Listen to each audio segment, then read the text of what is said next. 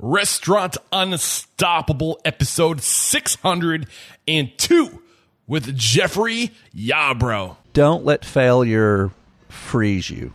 If you get your ass kicked, roll your sleeves up, change what you were doing, and get back at it.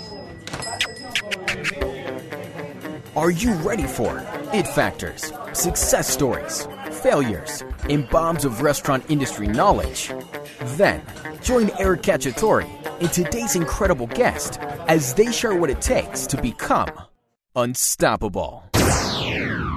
Here is a statistic for you 89% of all guests will research a restaurant online before dining out. So you've got to start thinking about how you can extend your in-house hospitality and attention to detail to the online world. Bento Box is a great place to start. They will develop a restaurant website that not only leaves lasting impressions with your guests, but also provides hospitality focused tools that are proven to drive revenue online and guests into your restaurant. Sign up today at Get bento.com slash unstoppable and save up to $1,500 on initial setup for your new restaurant website. Get on it. Everybody loves payday, am I right? But loving your payroll provider, that's a different story. It's a little weird. Still, small businesses across the country love running payroll with Gusto. Gusto automatically files and pays your taxes. It's super easy to use, and you can add benefits and HR support to help take care of your team and keep your business safe. It's loyal, it's modern, and who knows, you might even fall in love. To learn more, head over to gusto.com slash unstoppable. And when you run your first payroll, you'll get your first three months free. Again, that's gusto.com slash unstoppable.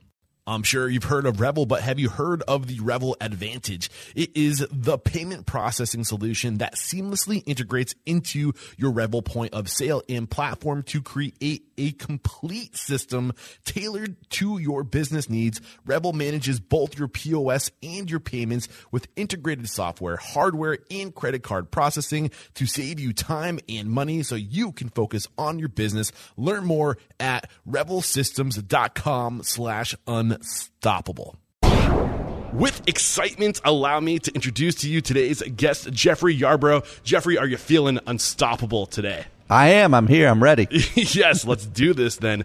Dallas, Texas native Jeffrey Yarbrough has never been a great student, but from a young age, he's always been able to hustle as an entrepreneur. His mother, seeing his creativity and entrepreneurial spirit, connected him with a job in New York City in marketing. It was in New York City where he fell in love with networking and paying attention to the social scene. In 1990, Yarbrough headed back to Texas to try his hand as a restaurateur and has never looked back. Today, Yarbrough runs bars, restaurants, a PR media company, and now has a thriving restaurant real estate business operating under the Big Inc brand. Obviously, we're just scraping the surface. I cannot wait to dive into your story. I know it's a good one, but let's get that motivational, inspirational ball rolling with a, a success quote or mantra. What do you got for us? I think today my mantra is uh, PG 13, but it's going to be let's get shit done.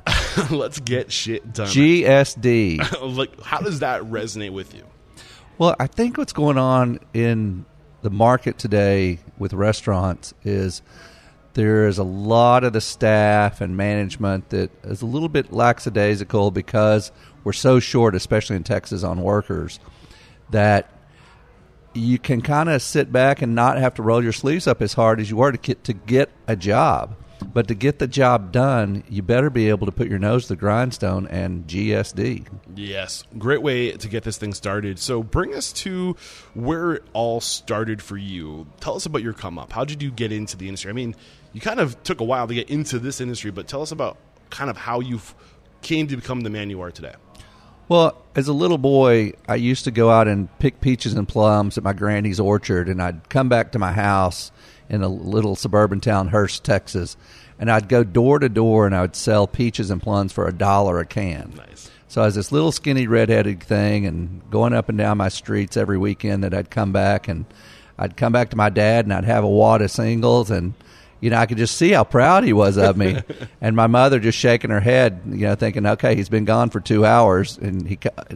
She said, "No, he was out front. I just saw him picking more out of the basket." And then I'd go back out again. I'd sell him one can at a time. What? Where was this coming from? Did somebody give you the idea, or are you like, "I'm just going to go make money"? Why? What was? Where was this uh, desire to have money coming from? I just it, it was natural. It was just in me, and it it was. My father was a traveling salesman, so I never really thought about sales being a thing. It's just I knew that if I had money in my hand, I could get stuff. So it was this exchange that I learned early on that money was almost freedom. It it allowed me to execute things that I wanted to do, mm. and even little, whether it was going to the uh, the candy store and getting sacks of candy. Well, if I had a dollar bill, I could buy a lot of sacks of candy in my day. Yeah, in, in my research, you had a few entrepreneurial ventures going as a young man. Uh, I did my my my, my second my second one was I bought and sold bicycles on every weekend on on my corner where I lived. How old were you at this point? I was twelve. Okay.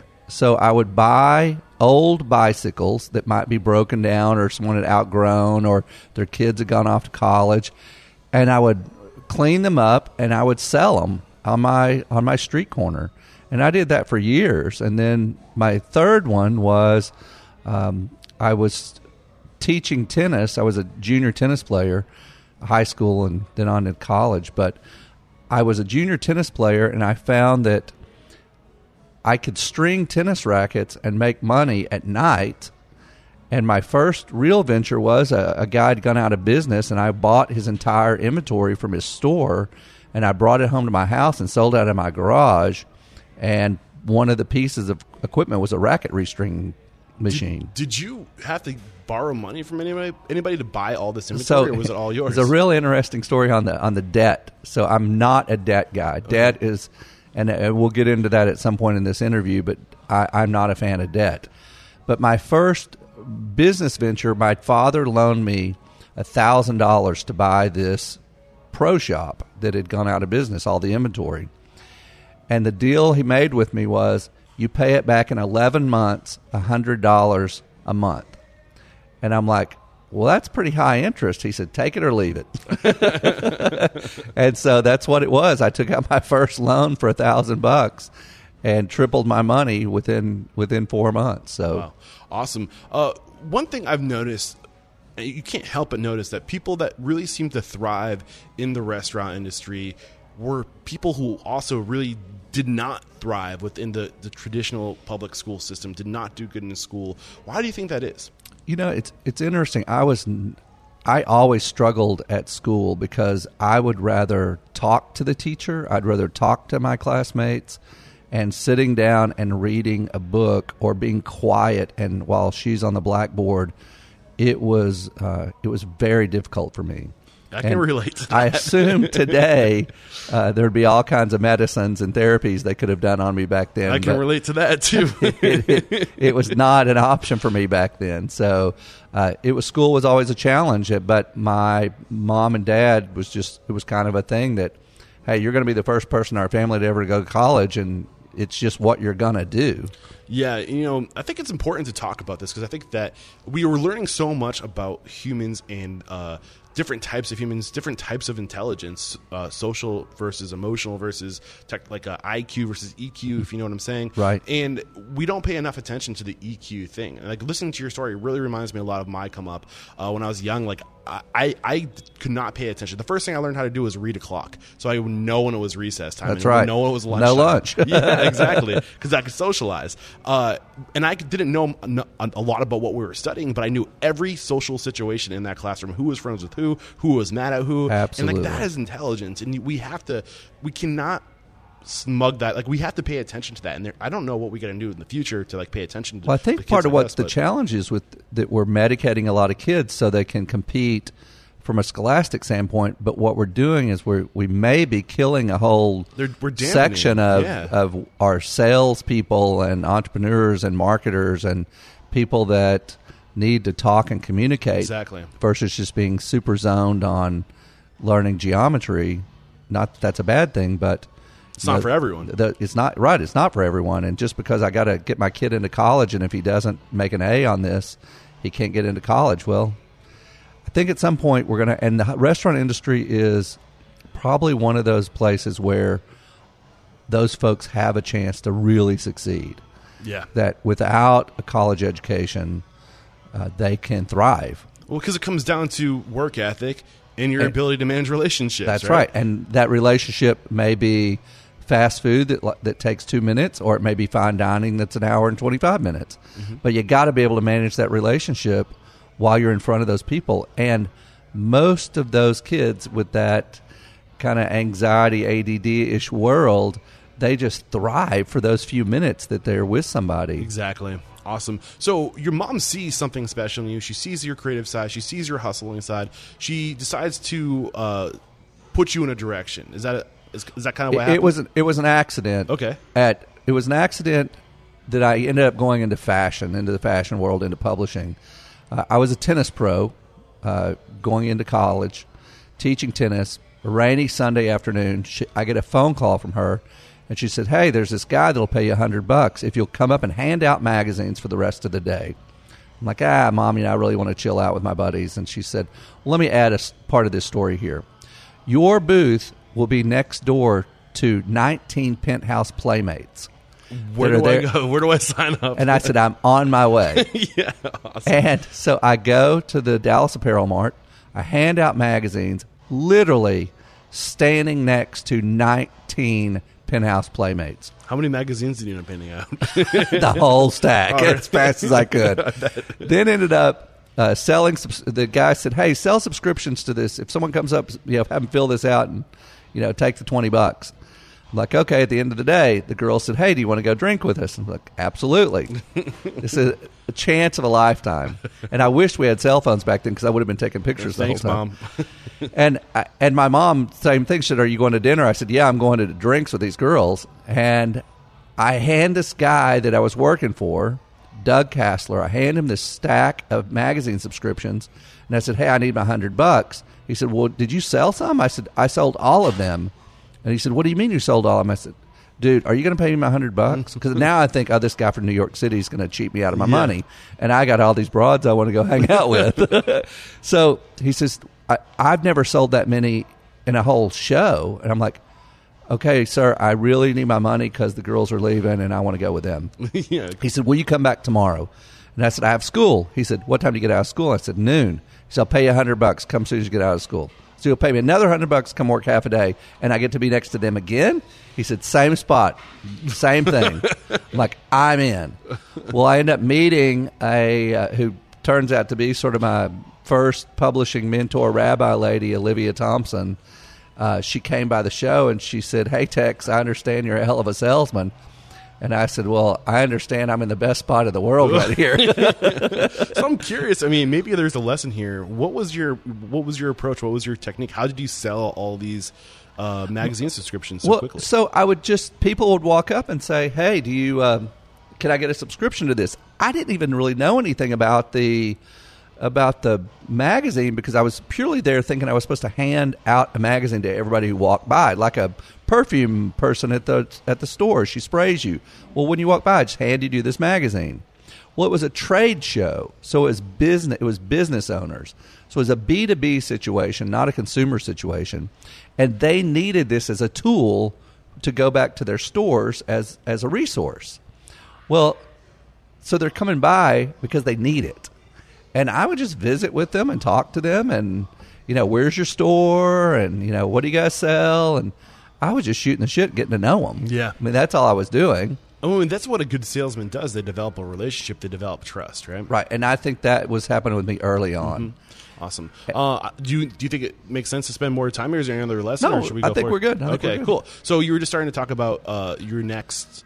You're moving forward, uh, and I, I pulled you back. What was your next train of thought? That, well, my next train of thought was um, as I went into this trade show world. You've got to remember, I was at col- I was in college in Texas, and now there's this New York company that's wanting to use me, and I've never really traveled anywhere. So I'm I'm a I'm a suburban kid, and that's kind of my world. New York City had gotten snowed in. this lady calls me and said, "Is there any way you can go to Phoenix and set up this show for us because we can't get there?" Okay. And I'm like, um, "I guess. Are you going to pay me?" They said, "Absolutely. Pay you a thousand dollars." Like, you'll pay me a thousand dollars to go to Phoenix. They said, "Can you do it?" I said, "Let me call you back." I'm assuming you're in college at this I'm in. Co- I'm a Okay. freshman in college. Okay. I go to my father and my mother, and I said, "You remember those that guy you introduced me to? The lady wants me to go and do a trade show at, because they're snowed in in New York City and they can't get there, and they've got to have this stuff set up." And I didn't know how to make an airline ticket. I- I didn't know how to pack a bag, and I go. I pack my bag and I fly to Phoenix, Arizona, and find my way to the convention center in the back dock. And you know, I'm walking around the back dock, going, I'm looking for this stuff, and I- really end up being friendly with the people on the back of the dock more than where I should have been up in the up in the headquarters because Yeah. these are there was a big company that, Yeah. that that they were doing, but I'm just trying to facilitate what my boss had asked me to do, and that's go set up this trade show and make sure the magazines are out so all these business people can come by and see it. And from that point on, I was their guy. They were like, "We want you to do this every chance you can." I'm like, "I'm in school." I'm like, "It's fine. What time do you get out on Fridays? Go to Atlanta, go to Chicago, everywhere. 18, 19 years old. Just still 18, getting ready to turn Wow. 19." And I'm working for a giant media company. It was Fairchild Publications, which ended up being Cap Cities ABC, which ended up being Disney. Wow. And the great thing for this ride of mine that I got to do, I got to get stock and incentives the whole way through, which will come up later in our story. yeah. So, uh, well, what is the next? I mean, there's so much to cover, and we need to eventually get onto your To the your- restaurant Yeah, world? to the restaurant world. What what makes the most sense to, to focus on before diving into coming back to Texas and diving in as a restaurateur? I, I think when I, I ended up moving to New York City, uh, really right when I graduated from college because they wanted me at headquarters. Uh, it was an old, an old boys club, uh, Irish men, Jewish women, and they wanted new blood. And so I went up there, and I was the I was the golden boy. Who was they? They are the pu- the publishers of Women's Wear Daily, Okay. which was the the head guys. So Women's Wear Daily is really the wall was in that day was the Wall Street Journal of the retail world. It was the Bible to what anyone in the fashion business had to had to do or say. They were the they were the people. Okay. So, any big lessons, any ways that uh, this experience or these experiences really formed who you are today? Absolutely. What I found at, when I was in, in Manhattan and Los Angeles is that I love to entertain my clients. What I really like to do is find the coolest bars, the coolest clubs, the coolest restaurants, and that's where I found that I could connect with my potential advertiser my potential marketing person when I had them in a place of fun and kind of underground or hip, and I was showing them this part of life and engaging them with one with me, it wasn't like sitting at a boardroom trying to get in their pockets. Yes. So, Is I had a whole new, there was a whole different vibe about me as a salesman. I didn't sell in the boardroom. I sold at the bar, in the bars. Mm-hmm. so I'm curious, what exactly was your job supposed to be at this time? What was your title? So my title at that point was, I guess today, you know, it would be a marketing director. So I was a, I sold advertising space in a fashion publication. Okay, So gotcha. my job was to get advertising dollars. So it sounds like your focus. I mean, you were trying to you had to sell the ad space, but really what you were doing is you were developing a relationship. You were you were making it more about the relationship, the person, than the, the sale. Absolutely. So, uh, you know, my clients were anyone from Donna Karan to Isaac Mizrahi. I mean, I, I had great fashion clients when they were really young. I mean, you got to think back this the early '80s, and these were people that I grew up with in the industry before you know they became moguls and all this stuff. So, you know, I was we were partying. I mean, I was partying with you know the Germans when they got off the plane, the models, the supermodels. They were just coming out. They were broke girls just coming here to have a life in New York, and I'm taking them to bars and clubs and feeding them and drinking them and introducing them to people. Being hospitable. I I was always Southern hospitality. Yeah. I mean, I'm a seventh generation Texan, so You know, just warmth, generosity, caring, you know, and, and, and being there for people. And I think I cut you short. You're a Southern. Well, uh, I'm saying seventh generation Texan, and the Southern hospitality went a long way in New York City. I would find myself in New York standing in a grocery store waiting for the cashier to say thank you when I gave her my money. And I was holding up the line and I would look back at the line and people and they're like, dude, get out and move on, move on. I'm like, I'm not leaving until she says thank you. I love it. So why? You mean it sounds like you're on a perfect vertical. Like you're you're able to do your job well, and, and you're having success. Why get out of it? What was the reason for getting out of this this line of work? so at that point, we had uh, the company that we'd bought a magazine out of Los Angeles called Exposure Magazine, which was a super hip pop culture magazine that some buddies of mine had developed and started publishing, and uh, we had bought it to help them really go national.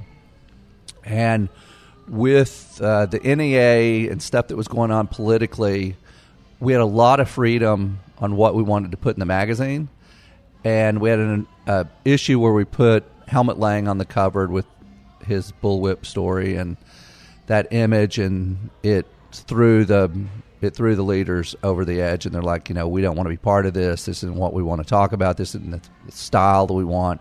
Even though it was totally cutting edge, and it was what it was what was going on in popular Yeah. culture, uh, they said go go shut it down and fire everybody. And with that, I knew at that point that I was not a corporate guy. I knew that I was not in control of my own destiny, even though I had a ton of freedom of what I thought was free.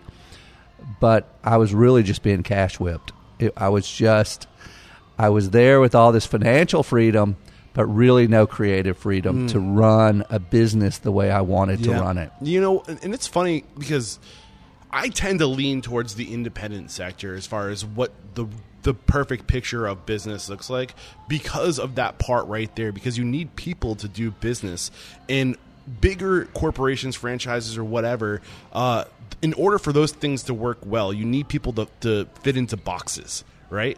And Right. people aren't meant to fit into boxes. People are meant to be creative. People are meant to contribute. People are meant to feel like they matter. And it's really hard to feel those ways when you're put into a box.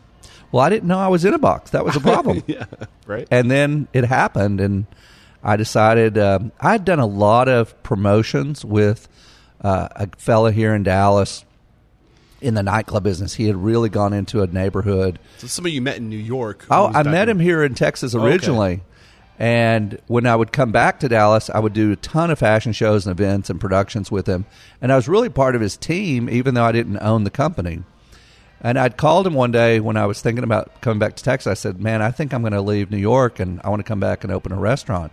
He said, "Man, I'd love you as a partner.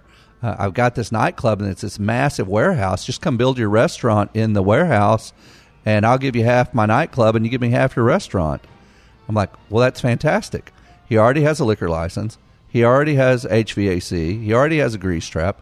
All this stuff's already there, and I got to come in and just build my restaurant inside his building, and it was, and we were ready to go. I want to come back to this part of your Okay. story this is- this sounds like where it your hospitality, food and beverage, bar, restaurant Absolutely. career took off. But before we get into that, any key mentors up to this point that really influenced who you are today as a man that are worth bringing to the surface before moving on? I think my mentors ha- hadn't really started yet because uh, Olivia Thompson and Georgie McKim, who were my mentors in the publishing world, uh, they didn't really affect me as a entrepreneur, but what they did give me were basic business tools about how a company runs and how employees are up and down and thing and problems that you know you have to deal with with unhappy clients. So they definitely gave me business guidance, but not really anything w- when it comes to hospitality. So, what are the most basic, basic tools that are most overlooked that you think you can bring to the surface to to help me and my listeners out? I think the basic tool would be networking. That you want to make connections with other humans. Mm-hmm. Why is that so important? it's, it goes back to get shit done. It's how we get shit done is through people. And when you have people that are happy to work with you, that are motivated and compensated, then they're more likely to support you and whether it's your vision, your dream, or your task at hand. I love it. And networking is, you know, it's for me, it's the core of how I get stuff done. What's one piece of of advice on how to approach networking from somebody who's so so great at it? Never be afraid to shake someone's hand and introduce yourself.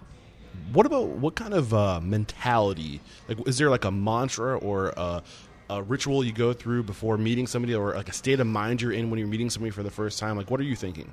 Well, it's interesting when if you think about a tool like Myers Briggs, you know, assessment tools on personality traits.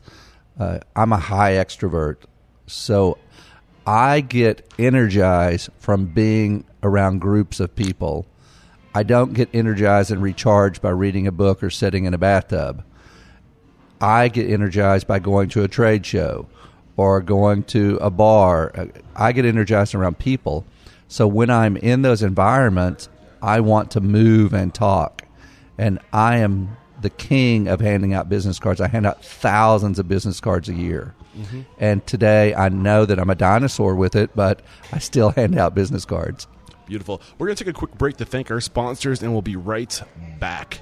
So this probably does not come as a surprise to you, but as you can imagine, I look at a lot of restaurant websites because I'm constantly researching my next guest, successful restaurateurs, and you'd be surprised how many of those people have bento box websites. I mean, I almost know instantly when looking at these websites because they're always so stunning and they always check every box, everything that a good restaurant website should have these websites have them, and it's because they're going to Bento Box to get the work done.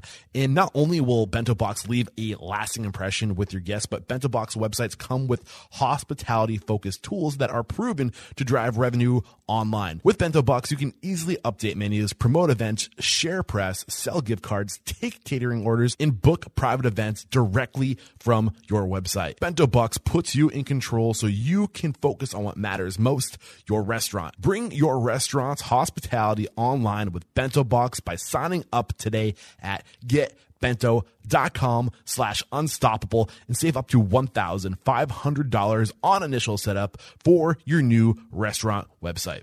We're back, and you're just about getting into uh, your venture into the food and beverage hospitality world and how that went down. So take it from there. Sure. So I met a, I, like I said, I'd met a guy named Jeff Swaney I'd done business with in the fashion world, and I'd done a lot of promotions, a lot of a lot of special events, fashion shows, and he'd asked me to come and be partners with him. So I left New York, came back to Texas, which made my mother very happy, and we started. Uh, he had started in 1985 a concept called Club Clearview, which was an art life in a warehouse kind of concept, very avant-garde, very underground. Uh, bands, early on bands Red Hot Chili Peppers, Ministry, Soundgarden, that kind of live music. Also recorded DJ stuff going okay. on. And I really had a passion to entertain, so I had an idea for a bar and restaurant that I'd seen in New York City called Lucky Strike. It was a French Italian bistro concept that had really hip music going on and laid back kind of waiter service. And I said, that's what I want to do. I want to take that to Dallas. I think Dallas will really like it. And so that's what I did. I came back. I built uh, this hip little uh, French Italian bistro. Had a chef named Mark Schmidt, who was a big chef here in Dallas. We kicked it off, and Dallas, at best, thought it was mediocre. Hmm. They didn't understand why we were serving uh, crusty, rustic breads with Dijon mustard instead of butter. and they didn't understand why the raviolis were in broth in brodo instead of in red sauce. And the menu was a bomb. But the bar scene was huge. I had a DJ spinning 70s funk music that was on the floor of the restaurant, and there were models dancing, and it was just a huge party. So, really, we just ended up turning it into a the lesson learned there was if the food doesn't work, change it. yeah, Uh, and yeah, be be willing and ready to adapt to what the people want. Like you might have an idea of what might work, but if it doesn't work, then don't wait for it to work. Like adapt, right? Right. And I think one of my challenges in my career is I would want to introduce a concept or an idea to the market. And I was always an early, early adapter on bringing something to the market. Sometimes the market's not ready for it. And you better be able to adjust quickly. And I think what happened with me in a lot of my parts of my career is I drove it a little too long. I should have jumped off the ship earlier and ran and ran back to land. So I'm curious when you were getting into this partnership, you, you mentioned already. Somebody was here in Dallas who you had cross paths with in the past who had a piece of the operation or, or had their lane. What lane were you specifically? How are you coming in? What, what were you going to? What was so, your contribution? So my contribution was one bringing in the food part of his late night after hours business. Okay. So I was bringing in a full blown lunch dinner restaurant and bar scene. So what experience did you have in New York aside from just getting a ton of experience in I restaurants? no experience. Okay, so what made you good at it? I think it goes back to networking. You know, I would find myself. I would. I was calling on to people that I'd come across in my career and saying, "Hey, don't you know the guy at uh, such and such restaurant?" And I, I would go meet with him and say, "Can you help me with this? How do you how do you get the kitchen built? Mm. You know, where where can I find equipment that's affordable and like oh i can buy used equipment. I don't have to buy new equipment. Mm-hmm. so i really did it by reaching out and just finding resources. No were you actually cooking the food yourself or were you finding people that no i had a chef i had a chef cooking. Okay got you. Yeah. so what was that relationship like with you and your chef? Like you were going out there uh, what exactly was your you were just kind of figuring it out and providing direction? Is that what it was? Well so i so first of all i would say one thing I was good at is having a business plan. Okay. So I come in, I like order and structure. Got you. So I had a plan, and I knew that I needed a chef. I knew that I needed a bar manager. I knew that I needed a general manager, and I had I hired those people. So I, you've got to you've got to hire the right people. Okay, gotcha. So I hired the right people. I felt, and they executed to the best of what they could execute. Unfortunately, the market didn't like the food, and it wasn't anything with execution. It was just market. So you were with Clearwater, Clearview. Clear, sorry, Club Clearview. Thank you, Club Clearview for uh, from 1990 to 2003, and there was a few. You had Blind Lemon, the uh, Art Bar, and uh, Liberty Noodle. Correct? Yeah, started. We I came back to Texas in late 1989, partnered with these with Jeff, and his name was also Jeff, and then we sold the company in 2007. Okay. So we had a long 20 year run. So I had a really long run. That's a great run. But the Blind Lemon was my first restaurant. Okay. And that was the one that started out as a French Italian bistro and ended up being a 1970s funk disco. All under one brand, or was that when you that was it? the same place, more from a restaurant to a disco. Wow. And I made more money as a disco than I did anything. So take us through that that evolution, that that morph, that uh, that I don't know. It was it was trial and error. To some point, you, we tried one menu, then we would try, then we went casual and said, "Well, let's just do pastas and pizzas."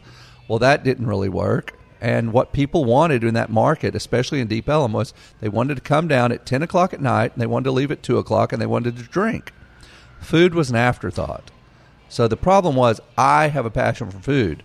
So I developed another concept later on in my career called Liberty Noodle, and I I'd hired a, this fantastic chef named Annie Wong, who we co-authored the Complete Idiot's Guide to Asian Cooking together, and she has since passed. But Annie and I built these great Pan Asian noodle restaurants called Liberty Noodle, where we took dishes, Americanized them by name, not by flavors, from Vietnam, Thailand, China, Korea, India, big, beautiful bowls of noodles, and I paired them with great boutique wines. So wines were a really big deal. So it was anything but Chardonnay because Chardonnays didn't go so well. So I was, we had a Wine Spectator Award of Excellence list for a 60 seat restaurant serving Asian noodles. I mean, it was something that we really worked hard to say, this is what you need to drink with this flavor profile. And if you if you really want a Chardonnay, that's great. But here's what I want you to do. I want you to taste this. I want you to taste this Pinot or I want to taste this Riesling. And then you tell me when you put that food in your mouth which one you like best.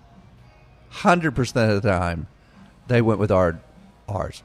Hey, keep the Chardonnay, drink it for drink it for dessert, enjoy the wine that we paired with you. Beautiful. Um, so I, feel like when I'm speaking to people who have such a breadth of experience, you've been in this industry, you're you have so much success in so many different verticals.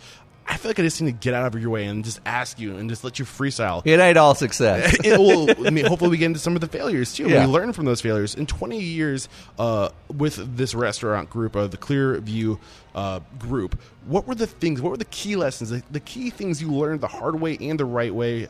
Uh, just dive into just, just freestyle. the really hard part was having a partner who came into the world put, that was purely nightclub, and he was a great business person, but very uh, he was very creative. We did not have the same ethics, values, morals uh, when it came to business or life. And which business was like which? This uh, was this was Club Clearview. This was Club Clearview Blind Lemon Art Bar. Uh, all of my restaurant and nightclub. okay. So all of these, not just one of those. not Okay. just one of those. So we really had we were guys that did multi-environment nightclubs really early on, where you came into one giant building and you could walk from room to room. Okay, and so- you would be in a live music room, then you would be in a disco, then you would be in a black light uh, DJ room. I misunderstood. I thought these were all separate concepts, separate in different buildings. These are all under one roof. under one giant roof That's amazing. one giant warehouse. Gotcha. And I would, you know, I would speak all over the country about doing multi-environment concepts. That if you got a big building and you've and you're empty, shrink the rooms, and where it seems crowded, and then open them up little by little. Interesting. I love that idea. Um, so was the Noodle restaurant in this too? Uh, no, it was not. Okay. Liberty Noodle was came later on in my career got you. after after my partnership. Uh, with Jeff had ended. Okay. uh, I expanded So let- and started opening up other restaurants. yeah, you got into that. I want to go deeper into it. You Okay. said that you needed uh, you needed clarity on, or you need to have a partner that has the same ethics, vision, all these things. So dive into what exactly was going on. Well, on. I think what happened there is that uh, he he was going one direction, I was going another, and we had hired a ex restaurateur consultant named Matthew Mabel, who's got a great company called past guest on the show. Oh, really? Oh, Yeah. Fantastic. yeah. So Matthew's a great mentor of mine and a, has been a huge help in my career. And Matthew really helped me with putting the right people in the right seats on the bus. And unfortunately, it was getting my partner out of the system and out of my way. And so I bought my partner out, and he went on to a successful real estate career. And I continued on with the hospitality business and the restaurant business. So knowing what you know today, if you could go back in time and go through that experience, you're coming to Texas, you're you're going into this partnership. What would you have done in that situation to make sure you had the the right partner, the right idea, the right plan, the right vision, all that stuff? How, what would Well, you? Have I done? think that I think that he was the right partner for me at that point in my life. Mm-hmm. It's just as I grew the company, uh, we were growing. We were growing in different directions, and in any relationship, uh, when that happens, you've got to decide what you're going to do with it.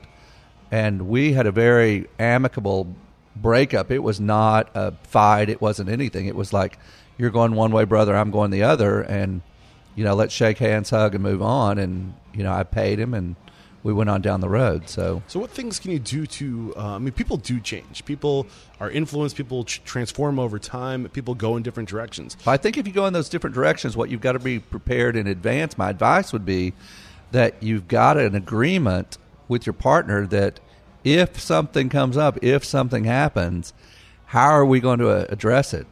How are we going to fight? How are we going to resolve the problems? How am I going to buy you out, or how are you going to buy me out? Yes. And when those things are discussed in advance, while you're still in the honeymoon, it, it would have been a lot easier. Yeah, and uh, I'm sure I'm going to drop another name on you that I'm sure you're familiar with, uh, David Denny. Sure. uh, who was a past guest on the show. Yeah. We, we go into partnerships, a deep dive conversation into partnerships. So if you guys are interested on that topic that Jeff just shared with us, uh, coordinating the the the, uh, the partnership agreement, do check out. Just search Restaurant Unstoppable. David Denny, great stuff. Yeah, there. David Denny has been my attorney for probably the past eight or nine years. so legit. he's an awesome dude. yes, sir. Uh, so, any other key lessons in this 20 year uh, of operating this uh, Clearview? Uh, I don't even. What, what is the technical term for having multiple concepts? on We just called it multi-environment rest, uh, multi-environment bars. Okay. Well, any other lessons from this experience? I really think the partnership part is important, but operationally, I think what is key is if you are in a cutting edge business, you can't keep doing the same thing over and over for a long time. When it came time for management, my management team really uh, lived longer in that job than they should have. They became uh, stale, where they didn't enjoy the music anymore, they didn't enjoy the customers anymore, and I hired a bunch of twenty-year-old kids to come run my company. How do you hire? How do you know who to get on your team? I rolled the dice. I rolled. The, I told everybody to go home, and I started fresh. so did you fire your staff? Your Fired the man. Fired the senior team. Hmm. Not cold, but said, "Hey, go find something else to do." Yeah, because you could Gave tell them plenty they of t- gave them plenty the- of time.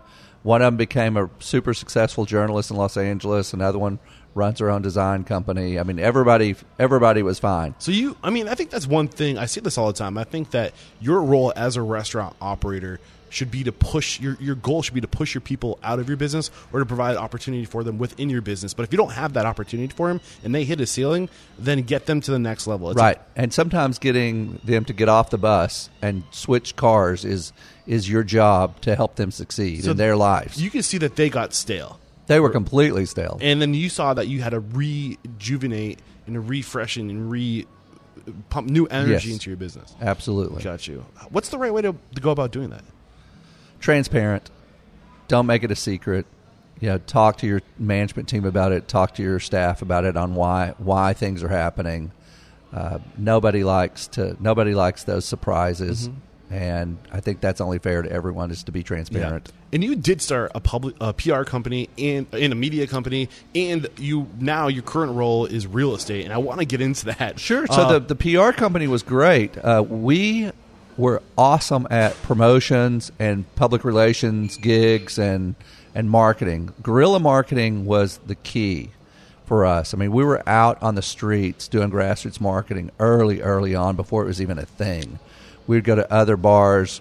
One of my competitors down the street he would see me out sometimes. He's like, Yarbrough, I can't believe it. You put more of those effing flyers in, in in the women's room. I'm like, well, dude, I know you're going to go to the men's room, so I put my flyers in the women's room because I know you're never going to check it there. That's smart.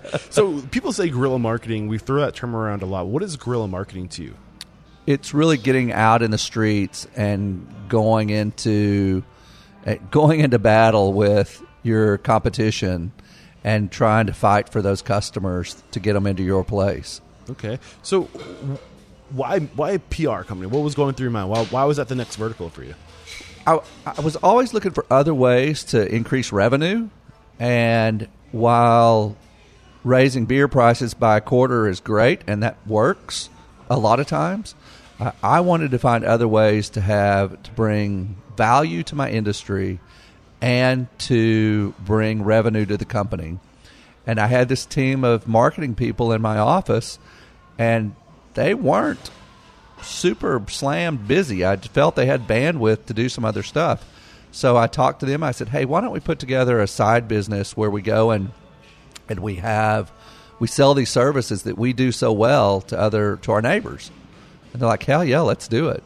And, yeah, and we started it. You're bringing up something that's super key right now. I think well, people get super tunnel vision when they get into the restaurant industry. They, they see one track. I'm going to get into. I'm going to get a job serving, bartending, Cooking. Uh, I'm cooking. I'm going to be the, the the you know the line cook, the sous chef, the executive chef. Then I'm opening my restaurant, and that's all I'm going to do. It stops there.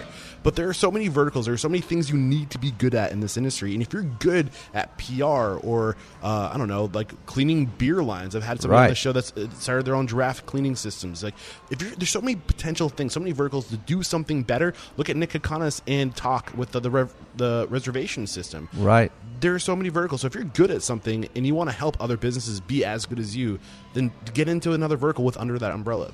I even tell my kid uh, Jackson, who's at the University of North Texas in the hospitality program, and he has gone through uh, the Pro Start program with the Texas Restaurant Association and through some of the school stuff, and he's decided he doesn't want to be a chef, but he's at the university now, and I'm he's dad. You know, I don't want to be a chef. I'm like, cool. do do hotel, do bar, do you know? Go and look at your classes and see what else you can do. You could be a, you could be a lawyer, you could be a designer, you could be an architect. There's so many other things you can do. You can come and do real restaurant real estate with me. You can go and work on the PR company with Mallory. There's so many things you can do in this industry to be part of the industry. Mm-hmm. Absolutely. I mean, it is truly mu- so multifaceted that if you have a skill set, there is a spot for you in the restaurant business. Absolutely. That's why I love it. Uh, so I want to try to extract as many nuggets from you between now and when we go to the speed round All on. PR and real estate. Uh, where do you want to talk? And what what really is like itching at you to bring to the surface right now? Is there like one thing that you think that you could bring to the, the conversation, one topic you could bring to the conversation to provide the most value for myself and my listeners? Don't let failure freeze you. If you get your ass kicked, roll your sleeves up, change what you were doing, and get back at it. That's right. We haven't gotten to many of your failures yet, have we? We don't have to if you don't want to. bring, bring one or two. Bring one that, that the one that really is uh, shouting at you in your head right now. Bring that one to the surface and dive into what happened and what you learned from that. Well, I think that my my biggest failure is staying on a deal too long, trying to make sure that I protect my partners. And we had a restaurant, uh, Liberty Noodle, downtown Houston, and unfortunately, uh, they had built a light rail. A train was coming right in front of us as we were starting construction, and we were unaware that they were going to build a train some people had failed to tell tell us about that, which I highly recommend you always use a real estate broker, a reputable real estate broker, to help you find sites so they can tell you these kind of things. so wait, how does a real estate broker know that these types of? Is there like a checklist that a They should, yeah, they through? should know what's going on in that community. That there was a bond election coming up. That uh, that possibly this light rail could be passed, and you, and it's going to come right in front of your restaurant. So that would have been nice to know. to know. I wouldn't have gone there.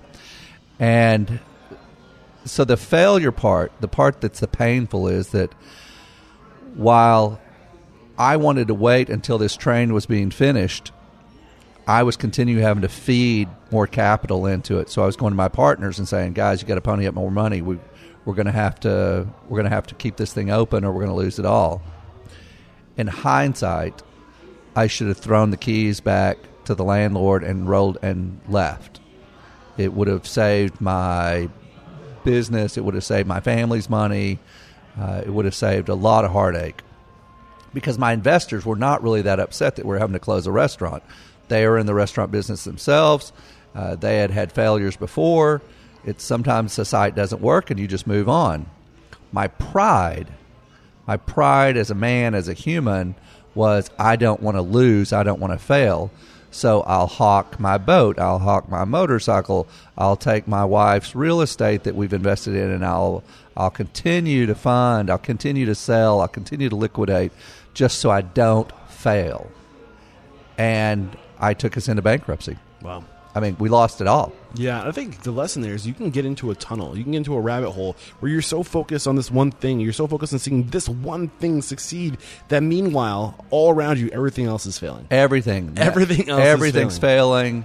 My other managers back in Dallas were like, "Hey, we don't see you. You're, you know, you're up there trying to put band-aids on that thing, and or not up there, you're down there because I was in Houston."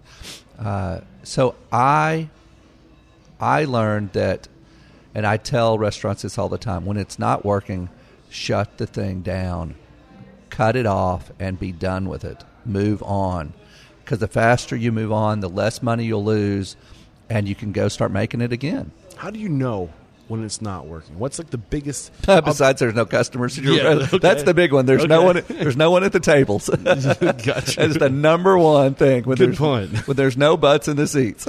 I love it. Um, okay, your thing now, the thing that you're most proud of now, your your baby, is it safe to say is real estate? Your your real estate? on- yes, I think so. What I'm working on now, still, I still consider myself a restaurateur, but my focus is real estate. I either help landlords find tenants to come into their centers, or I help restaurateurs grow their companies and go find them new sites. you're a connector. I'm still a connector. So, a lot of people getting into this industry don't necessarily have the the bankroll to hire uh, the right people to get on their team to, to find the real estate. What advice do you have for somebody who's trying to bootstrap this and do it on their own? Uh, what advice do you have for like any nuggets you, that we should know about when we're looking for a real estate? Things that people most often look over when they're trying to do it on their own. So that's a great question. So in Texas, uh, a tenant has the right to be represented. So any any landlord or any other broker, if you're a restaurateur and you're looking, the first thing they should ask you is, "Hey, are you represented? Do you have a broker?" Because again, you have the right to that in Texas. And most of the time, it doesn't cost the restaurateur any money to be represented because the landlord traditionally pays our fees, which is very odd that the restaurateur is our client, but we're getting paid by the other guy. So it really doesn't cost you anything. Good point. And you want someone on your side to watch out for you, not just negotiate the best deal, but to find the right sites and to make sure the lease terms are right and make sure the guarantees are right. You know, and me having so much experience, good and bad, that I just feel that you know I have a heart for this business and that that entrepreneur over there that's spending his money and his blood, sweat, and tears. You know, I want them to succeed, and I'm not going to put someone in a space just for a fee if I think they're going to fail there. So I will do my best to talk mm-hmm. them out of a site. So you're, you're bringing up the next question, which is what what variables are most overlooked that cause restaurants to fail? One that I see all the time is parking. They see a beautiful location, but they're parking. Oh, we have a huge parking lot, but are you sharing that parking lot with the gym? Because yeah. right or after, a grocery store, or a grocery store, because the, the, peak hours of a gym are the peak hours for a restaurant, like right after work, right? So the parking lot's gonna be full. That's just one example. Can you think of any other examples like that that most people just do not consider? Well, a good example of trying to figure out the positive of that we have a client in San Antonio that's building a really hip chef driven sandwich American kind of bar but there's a very high volume grocery store going on in the center and he is now going to say hey i'm going to go after the coffee and donut business in the morning because i have a lot of empty spaces on my side of the shopping center and i think these people will come into the center and and spend their money when they normally didn't because they're the grocery customers so he's actually taken the downside of a shopping center being busy and said, "When's it not busy, and what can I sell?" Mm. Smart. Uh, any other examples that people overlook or uh, gotcha moments where people just like, "I did not think of that." I think the gotcha moments are the ones where people say, "I've got to be on this corner of Main and Main and in Dallas, Texas," when they really need to be looking at first and second in Waxahachie, Texas. Mm-hmm where go to a market where you're needed and wanted versus one that's overcrowded. Mm-hmm. So sometimes a market is just too crowded for another wood burning pizza shop or a taqueria or a hamburger place because all they're going to do is cannibalize each other and steal business, which is fine. If you're a beast and you can do it, you know, put the gloves on and go out and capture it. But if you want to really serve the market, find out where you're needed Find it where you're wanted. And I find that those are the sites where the consumer is so in love with you that they the the viral effect of that is they just want to talk and tell everybody. How do you find out where you're needed and where you're wanted? Hire a broker like me.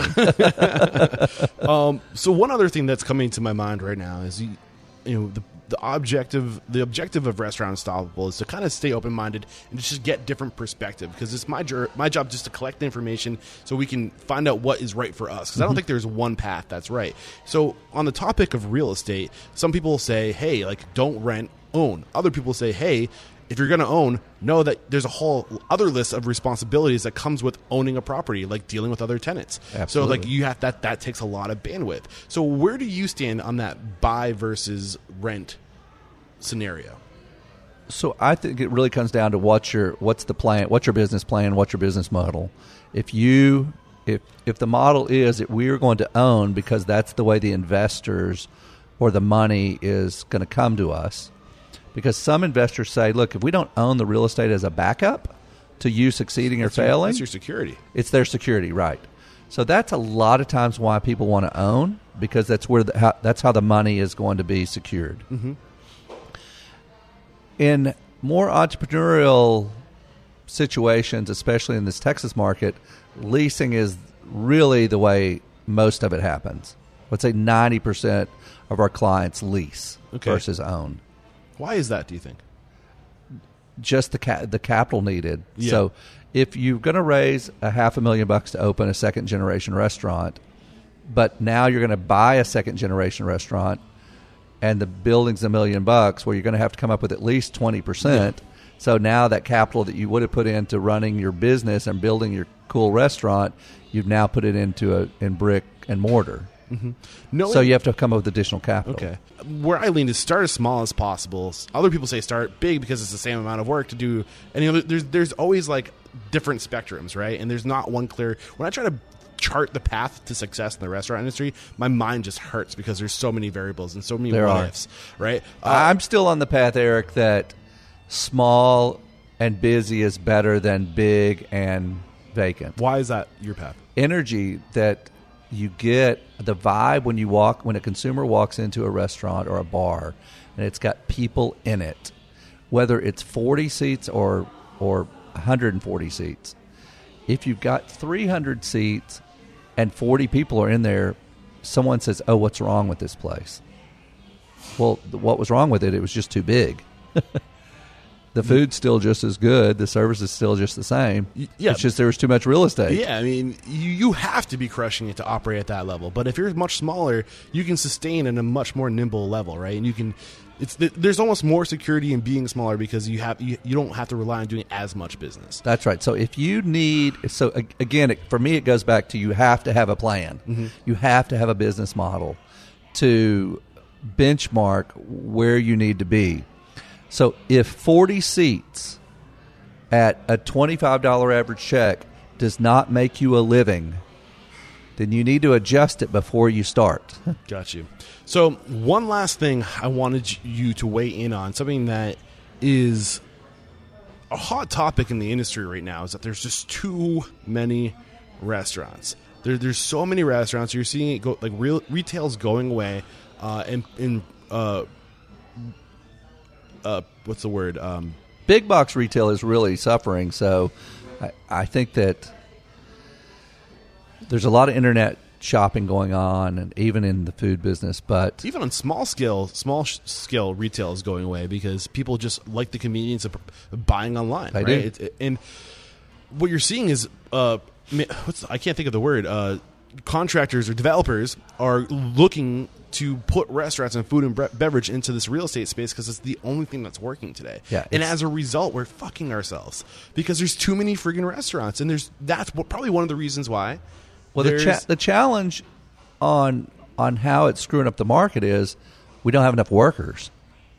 Mm, so Well, that's exactly what I was think the say, number. yeah. I think in, we'd have to check with the Texas Restaurant Association, but I think we're 150,000 workers short right now. and we keep opening restaurants. Right, we keep not- opening. Yeah. So like, what? When are we gonna freaking? What are we gonna do? Like, what's what's the solution? Are, are we gonna have to tap the brakes a little, or do you think only the strong will survive and eventually the weak no, will start the, falling off? The week the weak always falls off. Mm-hmm. So So, the- it's- the market will cleanse itself. So basically, the, the weaker are just gonna fall off at a faster rate. Absolutely. If- If you are not willing to pay a dishwasher ten bucks an hour, don't get in the business. Yeah. because it's not min- it is not a minimum wage starting salary any longer. Yeah. So the It rest is a really important job. Mm-hmm. the, the restaurants that provide the most value to the, the customer that they are willing to pay the, the, the premium prices because they feel like the value is there are going to be able to pay their people the most and that's where ever You've got to be able to pay the premium in labor mm-hmm. if you're going to sell a thirteen dollar margarita. Mm-hmm. So if you're going to charge thirteen bucks for a margarita, you should be ready to pay your Yeah. dishwasher ten bucks. So, you know, a lot of people say, you know, find out what your margin is, find out what you need to make, what you think you're worth, and don't settle for that margin and use that money to get the best people on your team to develop the best culture so you can attract yourself because if you that's where it starts if you have the best if you have the best culture the best people mm-hmm. you will get the, the best customers in and they will be loyal to you but it starts by being able to have access to that capital in the first place so you can pay your people and, and get the best right You've got to be you've got to have dry powder to pay people. any other thing you want to add to that topic of this the current economic situation with restaurant and real estate do your homework before you come to a market because you might find that that market is overcrowded and especially if you're coming from out of town, if you're coming from another state or another community, you are not going to be the first choice to work for. Mm-hmm. So be cautious of that. Got you. Um, I've really enjoyed this conversation. Any any topic, anything at all you want to bring to the table before we go to the speed round? If you're not passionate about this, don't do it. Why is that so important? We are around people 24 7 in this business. So if you are not a servant to your community, a servant to your staff, and don't have a love for this industry, you're going to do yourself, you're going to drive yourself crazy. Mm-hmm. I have loved this conversation. I wrap up every uh, free flowing portion of the conversation by not every, but recently I've been asking this question because the mission statement of Restaurant Unstoppable is to inspire, empower, and transform the industry. So I want to know how have you transformed? Who, are you today? Who is the, the man you are today versus the man you were when you got into this industry? Wow, that's a that's a, that's a Sunday morning church question. I think my I think my faith and my trust in God has gotten a lot stronger than when I first started. I trusted me and only me. And I now know that there's a higher power that has bigger plans for me than just what I wanted to do for myself. So, how has that served you? How has that specifically served you? Well, I think it's served me in a, a few different ways of saying you might want to focus on four people instead of 400 people because you can have a bigger impact on the four than you were having on the 400. Brother, you're singing to my heart right now. So, uh, and it's a season of life, but that's I think that's where you know God has taken me in in my life to say, look, I got a new, you got a new chapter here, mm-hmm. and I need you to go work on this new chapter. Jeffrey, thank you for that. We're going to take a quick break to thank our sponsors. We'll be back in just a few moments. Everybody loves payday, am I right? But loving your payroll provider, that's a different story. It's a little weird. Still, small businesses across the country love running payroll with Gusto. Gusto automatically files and pays your taxes. It's super easy to use, and you can add benefits and HR support to help take care of your team and keep your business safe. It's loyal, it's modern, and who knows, you might even fall in love. To learn more, head over to gusto.com slash unstoppable. And when you run your first payroll, you'll get your first three months free. Again, that's gusto.com slash unstoppable. So, Revel Systems is a complete POS built to help grow your expanding business. I stand by Revel, and I can tell you why it's so great, but I'd rather get my man Colton Schultz, who's with Grand Junction Subs in the Craft Cave, to tell you why he loves Revel. We have been working with Revel for several years, who has partnered with us to streamline our operations. We have implemented delivery management, employee management, sales reporting, kitchen display screens, and so much more. We also utilize mobile order takers and kitchen display systems that are extremely customizable. Nice. So, if there's just one thing that you love the most about Revel Systems, what would it be? It's definitely their vast reporting abilities on the back end. We utilize a lot of the reports such as speed of service, taxes, sales reports, labor reports. It's all there to help you run your business. Beautiful, guys. And if you're listening to this, Revel works with businesses that are looking to implement cutting edge technology that helps increase revenue, improve efficiencies, and enhance experience of their employees and their customers. To learn more, head over to revelsystems.com slash unstoppable. We're back, and the first question I have for you is what is your it factor, a habit, a trait, a characteristic you believe most contributes to your success? Networking. What is your biggest weakness? Not saying no fast enough. What is one question you ask or thing you look for during the interview process? Tell me stories versus giving me answers. Why? I find that when people share stories, they are more open about the truth in their soul than they are when they, if they were just give yes or no answers to questions. I love it. What is your current biggest challenge?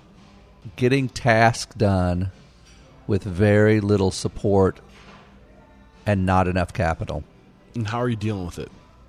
Emotionally or fiscally. Just how are you making it happen? What's your strategy? I'm working my ass off to make a lot of money so I can hire I can hire an assistant.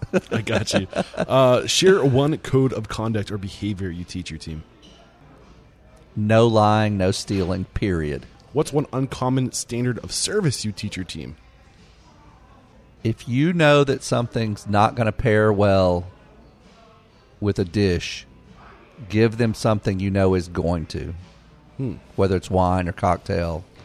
I love it. What is one book we must read to make become a better person or restaurant operator? Richest man in Babylon. What was your biggest lesson from that book?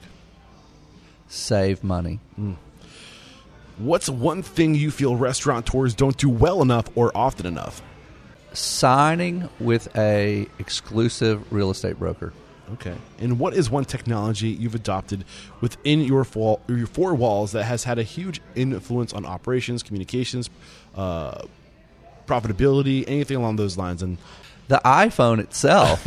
what's your just having that tool with your staff to pre-shift to say, "Hey guys, come out and see me tonight. I've got this great piece of salmon I'm doing," or "Hey, I've got this new pappy that just came in, and come drink some of it with me."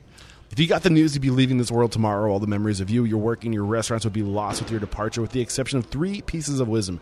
Three things you know to be true uh, for the good of humanity and for your legacy. What would those three things be? The first one's trusting God. Know there's a higher power that's looking out for you. Work hard. Having a group of like minded entrepreneurs and restaurateurs, that group of people that you could go to to ask any questions and not be judged, just knowing that someone out there has an answer for you. Jeffrey Yarbrough, I've loved this conversation. Thank you, Eric. Thank you so much for taking the time to share your story, knowledge, and mentorship. We wrap up every conversation by calling somebody out. Who's one person you respect and admire and believe would make a great guest mentor like you made for us today? I think when you go down to Houston, you should call on Charles Clark. He's worked his way up from uh, serving in the front of the house to being a restaurateur and chef that owns multiple units. He does Italian food, he does French food, he does seafood. He's, he and his partner Grant are just great restaurateurs and entrepreneurs. Charles and Grant, look out. I'm coming after you. I'd love to get you on the show. And let the folks at home know how can we connect with you? How can we follow your work? How can we hire you for your services? Oh, thank you, thank you. So uh, Jeffrey at Big Inc. R E B I G I N K R E dot com, and uh, really, if you need help looking for sites for real estate, if you want to expand and grow your operation, or you're a startup and you want you just want help on how to get into the restaurant business, call me. I'd love to help people, and um, if you're if you've got a piece of land out there or old restaurant that you need a tenant in, call me and I'll see if I can find the right person for you to go in there and make your center even better. And just head over to the show notes. Uh, I'll have a summary of today's discussion. I'll link to all the tools, resources, books recommended, and how to connect with Je- Jeffrey in the show notes. Just uh, all right. Again, Jeffrey, just thank you so much. I would not be able to do what I do without people like you, and there is no questioning you are unstoppable. Gracias. Cheers.